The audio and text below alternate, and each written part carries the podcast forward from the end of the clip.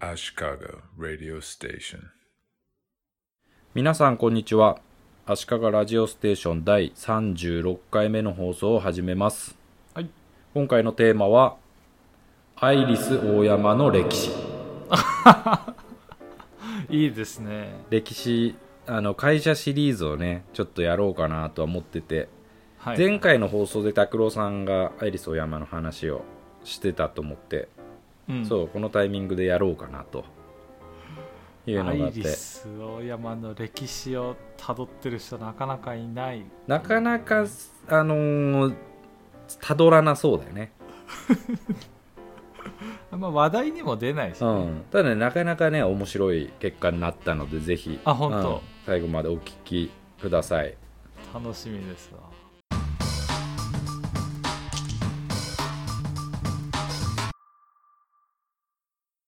そもそもアイリスオーヤマって何の会社っていうかどんなイメージがあるえっ、とね日用雑貨とかかな日用雑貨キッチン雑貨ああ収納雑貨収納雑貨キッチン雑貨、うんうんうんうんまあ家周りみなるほどねたいな、うん、じゃあその一応回答に関してはあの、うん一番最後本編の最後まで取っておくからうんわかりそうましたなかなかね面白かったからおうーんでもともとじゃあ何の会社から始まったかっていうとうんえっ、とねプラスチック製品の下請け加工をする小さな町工場だったとなるほど大阪の方で、はいうん、あの建てられた会社1958年かなだから結構長いんだよねうんで名前もねあの全然アイリス大山じゃなくてうんうん大山ブロー工業所っていうのまあ昔っぽいうんブローっていうところとかねうんちなみにこれブローっていうのは何かわかるブローでしょうんえ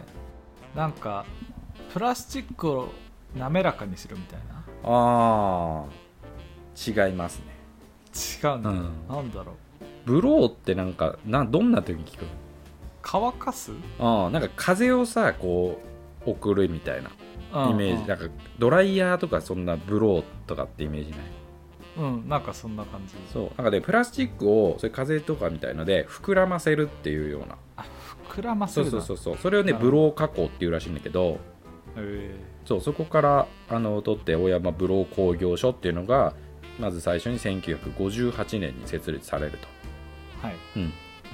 と、うん、で、えーっとね、創業からね5年後にあの、ね、創業者である大山森弘さんっていうのかなうんががんによる余命宣告を受けてあらそうで当時まだ高校3年生だった息子に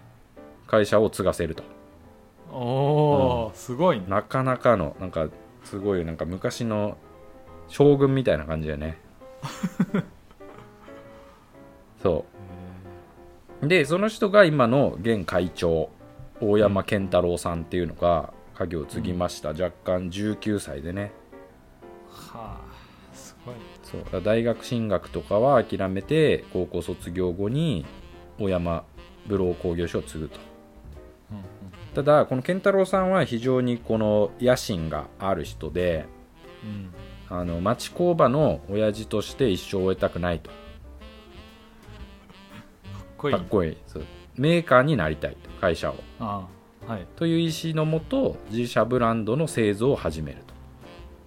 それまであ下請けそうそうそうそうを脱却したいみたいうん、で自分で作るよっていう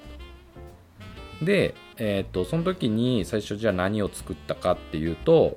な、うんうんとね、これがね養殖用の浮き魚とかの養殖とかする時にうんだからネットとか張ったりするの上に浮きとかつけるのかなちょっと詳細はいははいここは分かんないけど、あ養殖用の浮きを作ったあなるほどねそうそれまでって浮きってなんかイメージわかんないけどガラスでできてたなんかガラスにさなんか縄じゃないけどさあつけあはいなんか、はいなんかイメージ湧くでしょうん多分ああいうのが多かったんじゃないガラス製のものが多かったんだけどうん大山さんはあの割れやすいよっていうところに着目してこれをプラスチックで作ろうと、なるほうんを開発すると、まあこれもなかなかヒットするんだけどどうんとこれが1点でもう1個が、あの田植田植えで苗苗って育てんじゃん田植えの苗、うをん育てる育苗箱っていうのかな箱ねそうそうなんか見たことはあるかな学苗苗持ってくるときに入ってるそうそうそうそうそうそ箱ってことうでしょうんうんあれもプラスチック製とかで作ってまあこれもどっちもヒットしたと給食のあのパン入ってる箱みたいな 給食のパン入ってる箱ってどういうのだったっけなあそもそもうんじゃあいいやえどういうやつなんかラーメン屋の麺がいっぱい入ってるやつだっけなんかそれでまあ本当なんだ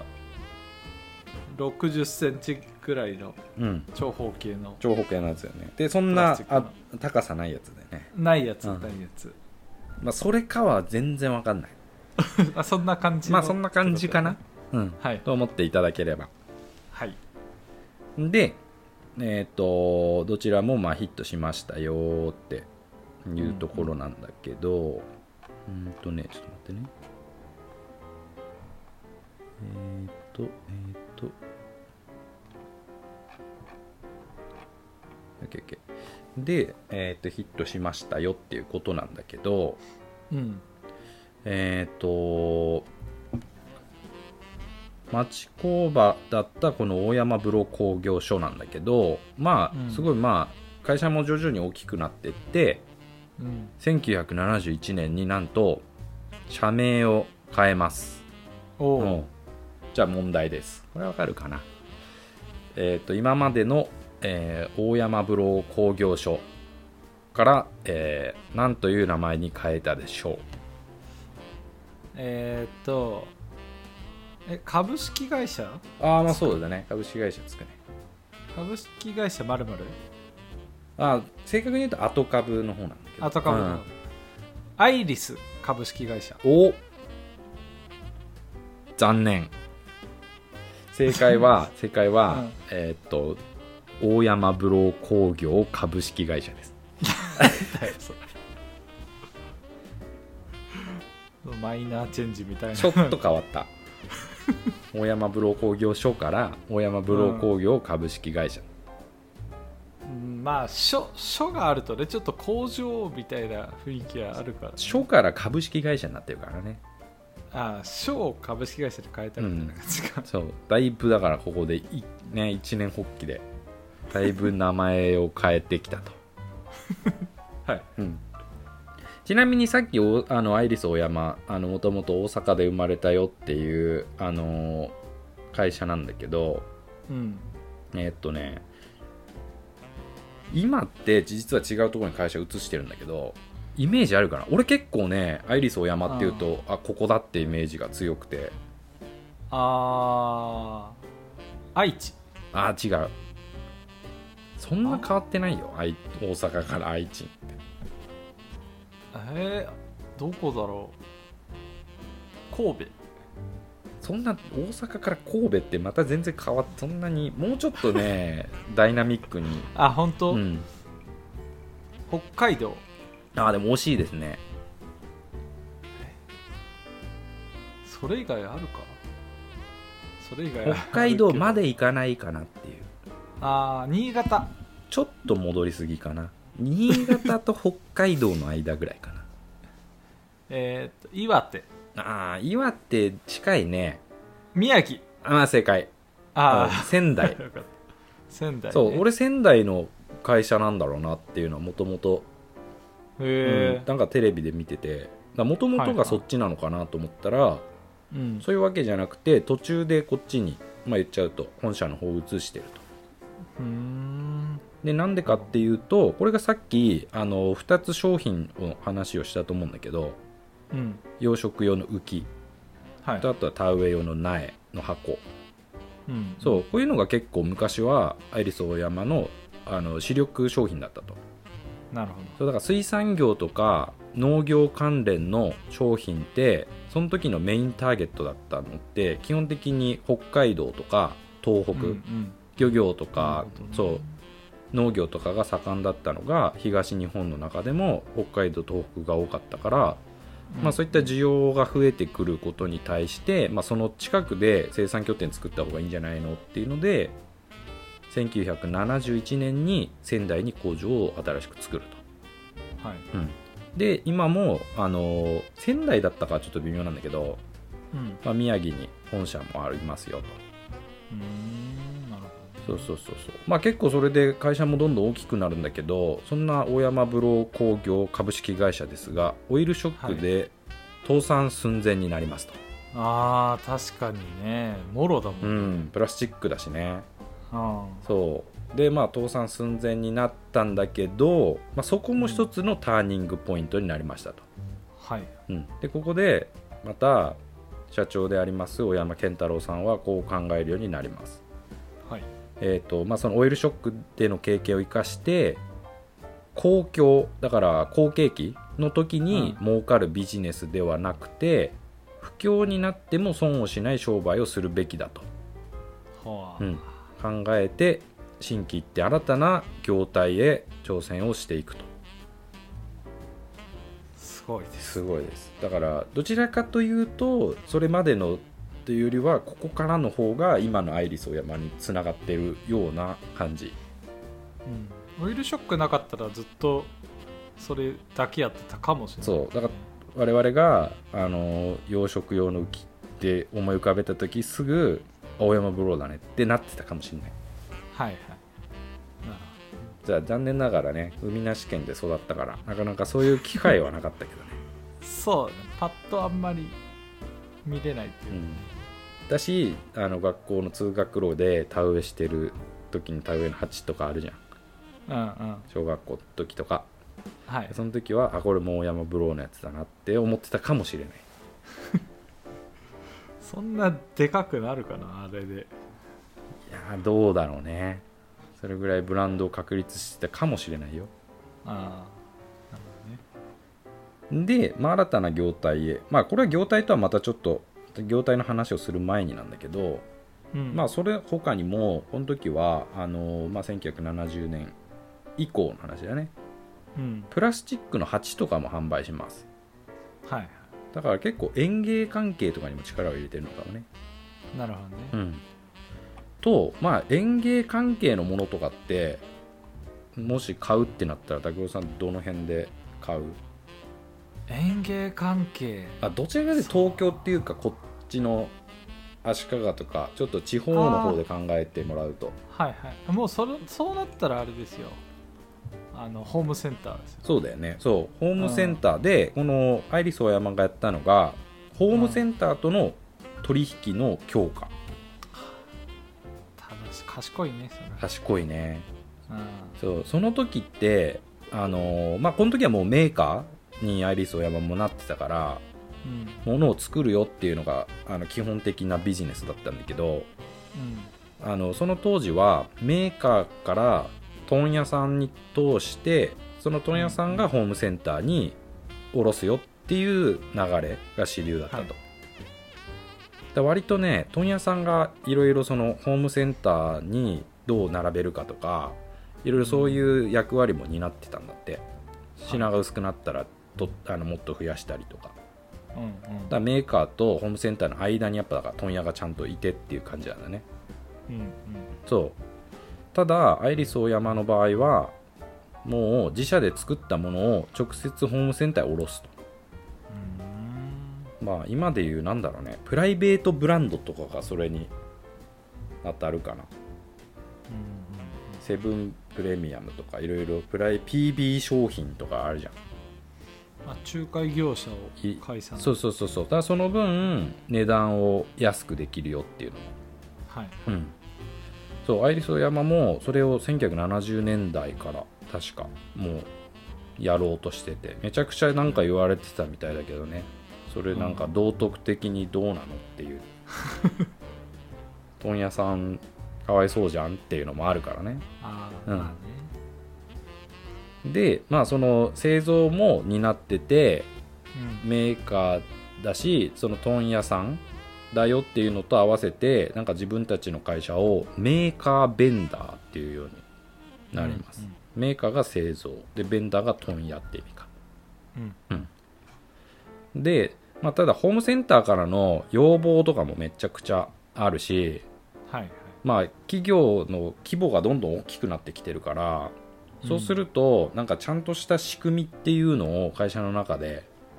作んないともうパンクしちゃうよっていうのでそのねシシステム化された仕組みっていうのも1970年代からもうあら改めあのあらかじめもう構築されてたと、うー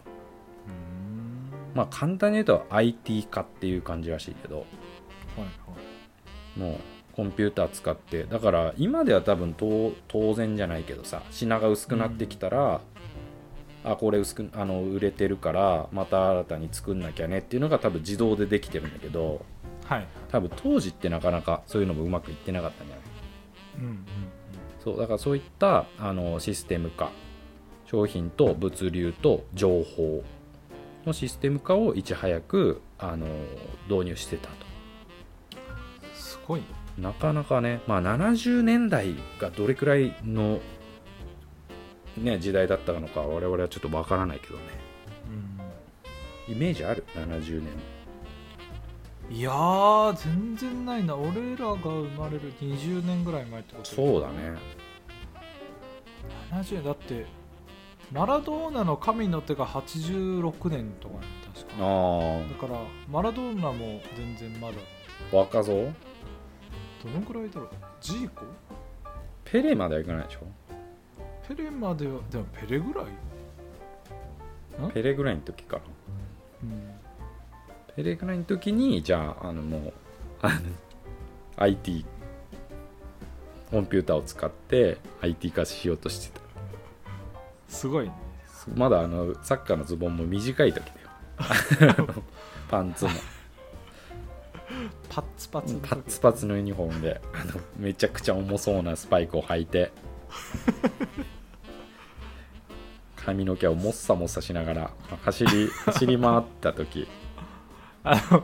バックパスが許されてた時ああそっかもうそん昔そうその時にはも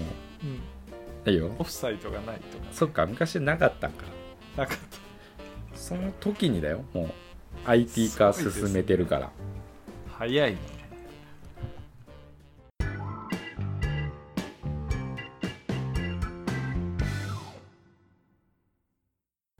はいで話を戻しますはい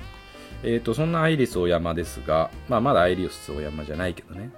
うんえーっとね、ちょっと時代時時代というか年代を進めまして、まあ、我々が生まれたぐらいの年ですね1989年に大ヒット商品が誕生しますおお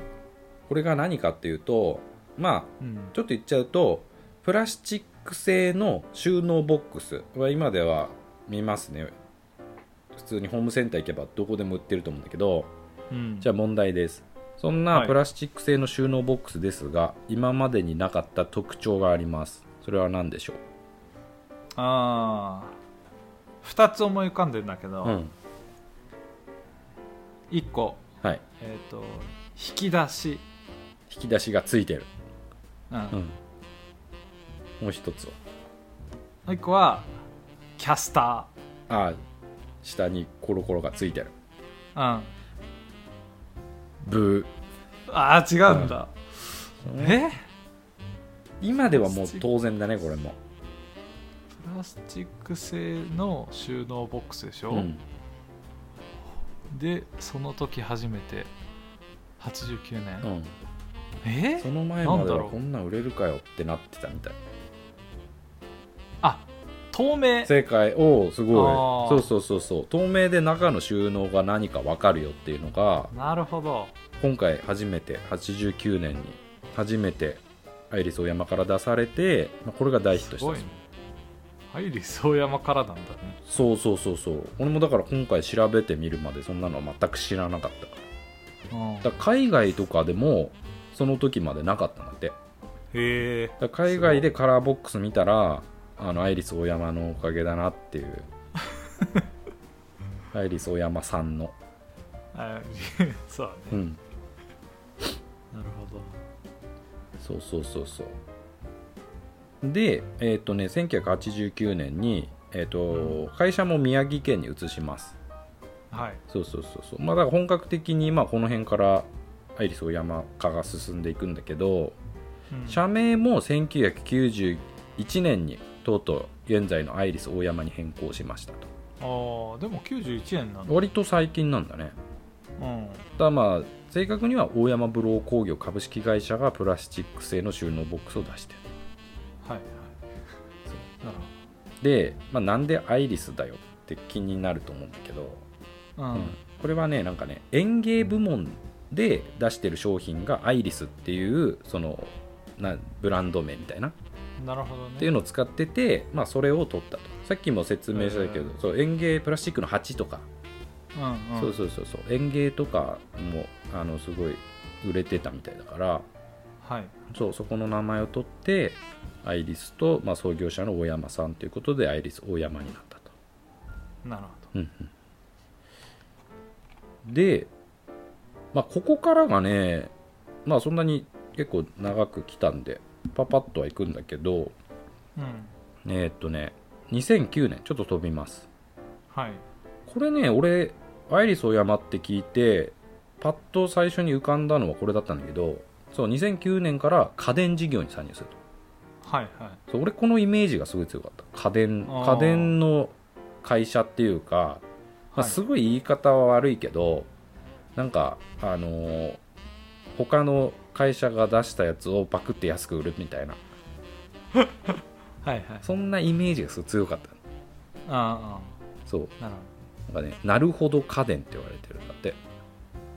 ああ隙間産業みたいなそうそうそうそうそうそうなんかアイデねィア商品っていうかうんなんかいろんな今機能がついてるじゃん家電ってうんはであんま使わない機能もあるじゃん中にいは、はいあったら便利だけどうだんからそういうのは完全に省いて必要なやつだけつつけてるよっていうのでコスト削減とかうんそうそうそうちなみにこのなるほど家電の第1号は IH コンロおい多分なんかね今まで200ボルトとかの対応の IH コンロしかなかったのを100ボルトでも使えるよっていうだから電気の使用量とかがね家庭でもそのまますぐに買ってくりゃ使えるよっていうような感じなのかなはいそうそれがね最初でえーっと翌年2010年にはこれもねすごい有名だったらしいんだけどうん、 LED の照明事業に参入ああなるほどね確かになってのがあって LED ってさ、めっちゃ高くなかった昔うんうんうんなんかねこのコスト削減にもねアイリスがまあ絡んでるっていうかおー電球ってさ本当に一昔前の電球とかってなんかもう全部ガラスとかさ金属とかでできてるそうですねあるじゃんうんうんもうここまで聞いてきたからさアイリスがどんな部品部部材っていうか使うかなんとなく想像つくと思うけどさもう一貫してプラスチックめっちゃ使ってるじゃんもともとプラスチックのうんうん加工とかしてたから、うんそうだからパーツにプラスチックパーツをつつけ使ってコスト削減に成功したとなるほど確かにねなんとなくなんか2010年か確かにそのぐらいかななんかプラスチックプラスチックの方がメインにななっったてよねそそうそうそうそうだからほんと半額ぐらいまで当時だと下がったみたいそれではいはいいやもうね知らないところで実はめちゃくちゃあのお世話になってたとそうだねなかなか気づかないもんねプラスチッうクんプ、ラスチックっていうか電球とかそうだよね商品であとはもう電化製品で言うと最近これがめちゃくちゃ強いんじゃないかなあのサーキュレーターの衣類乾燥機とか、うん、ああ強いですねうん、あとはうちでもお世話になってるんだけど布団乾燥機、ああなるほあれねいいすごいあったかいよ、どいいね、うん、うちらのダニコロスマンって呼んでるんだけどあれねめちゃくちゃあれ使った後に寝るとめっちゃ幸せに寝れるよいいね欲しいあれは本当おすすめだからちょっとその辺もねなんかかゆいところに手が届く感じのものだよね多分これはうんアイリスがオリジナルで作ったものだと思うんだけどうんうんどっちもねそう梅雨の時期とかのに強いっていうイメージがこの辺から持たれてるかなはいあとはね、あのー結構その、なんていうかな、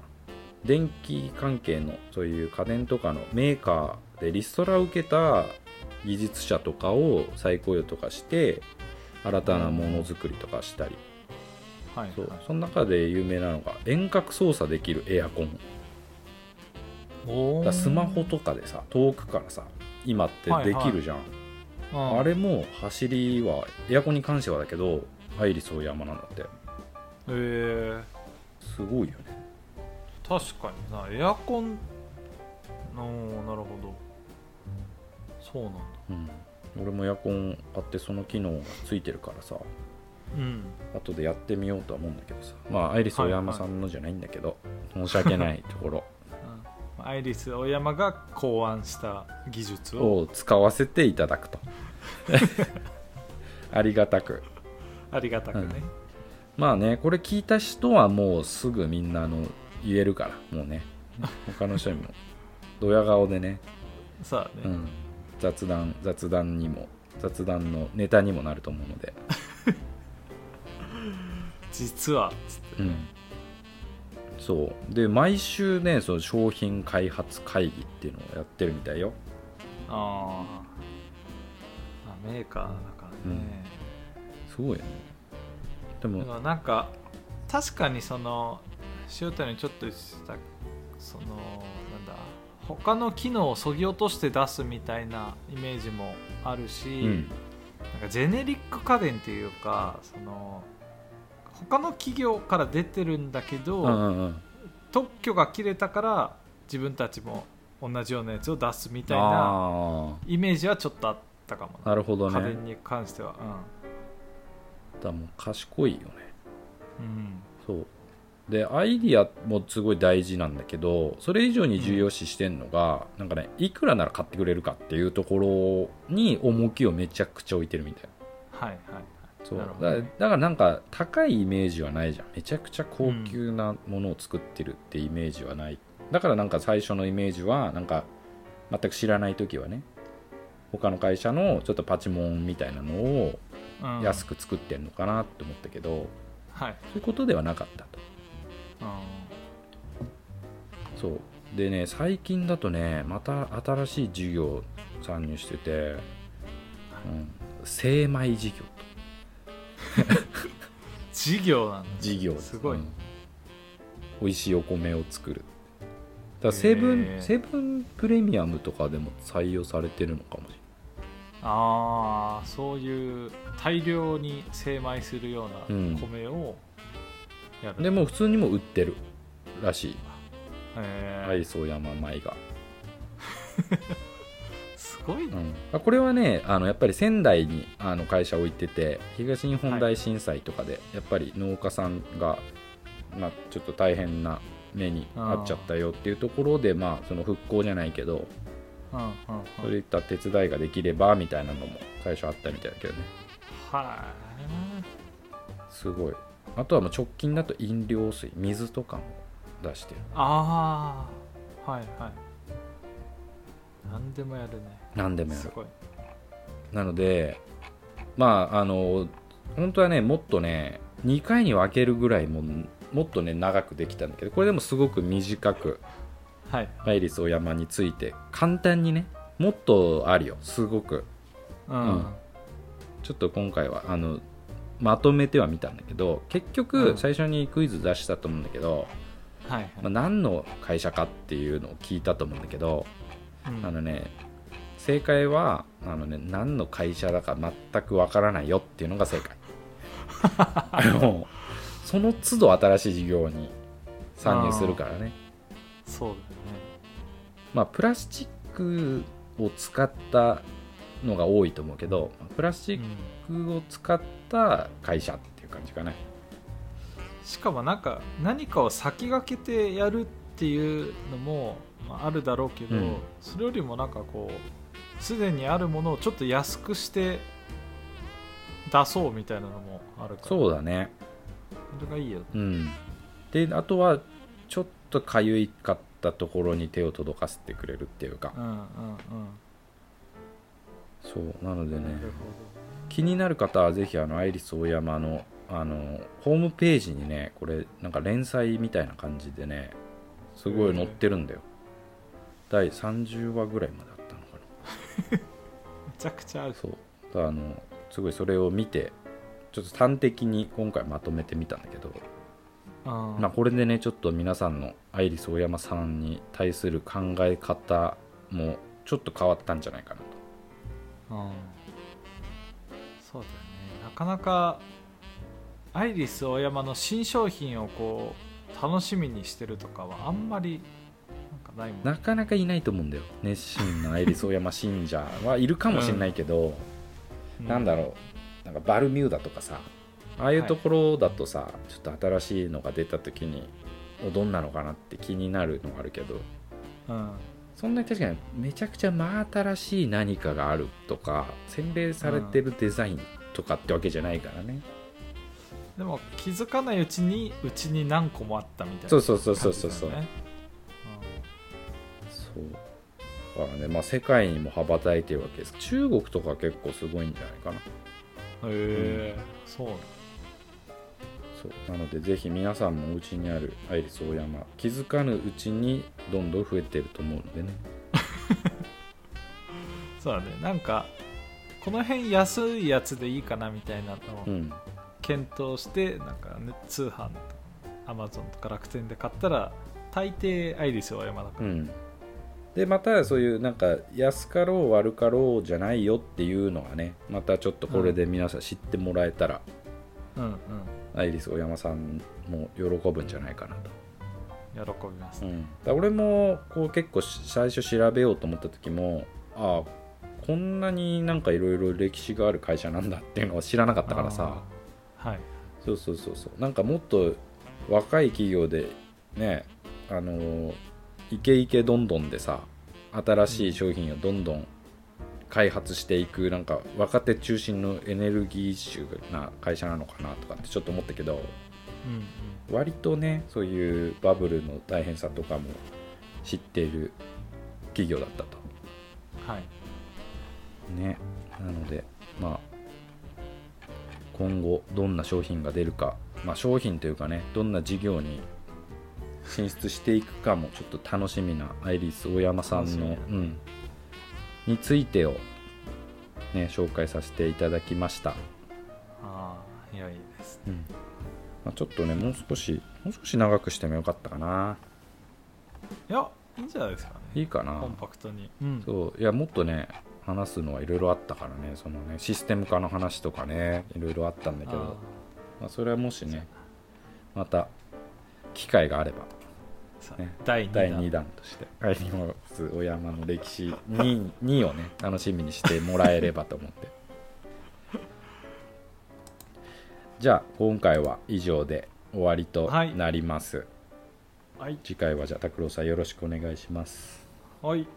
えーそれでは皆さん今回もお聴きくださいましてありがとうございましたそれではまた次回さようならさようなら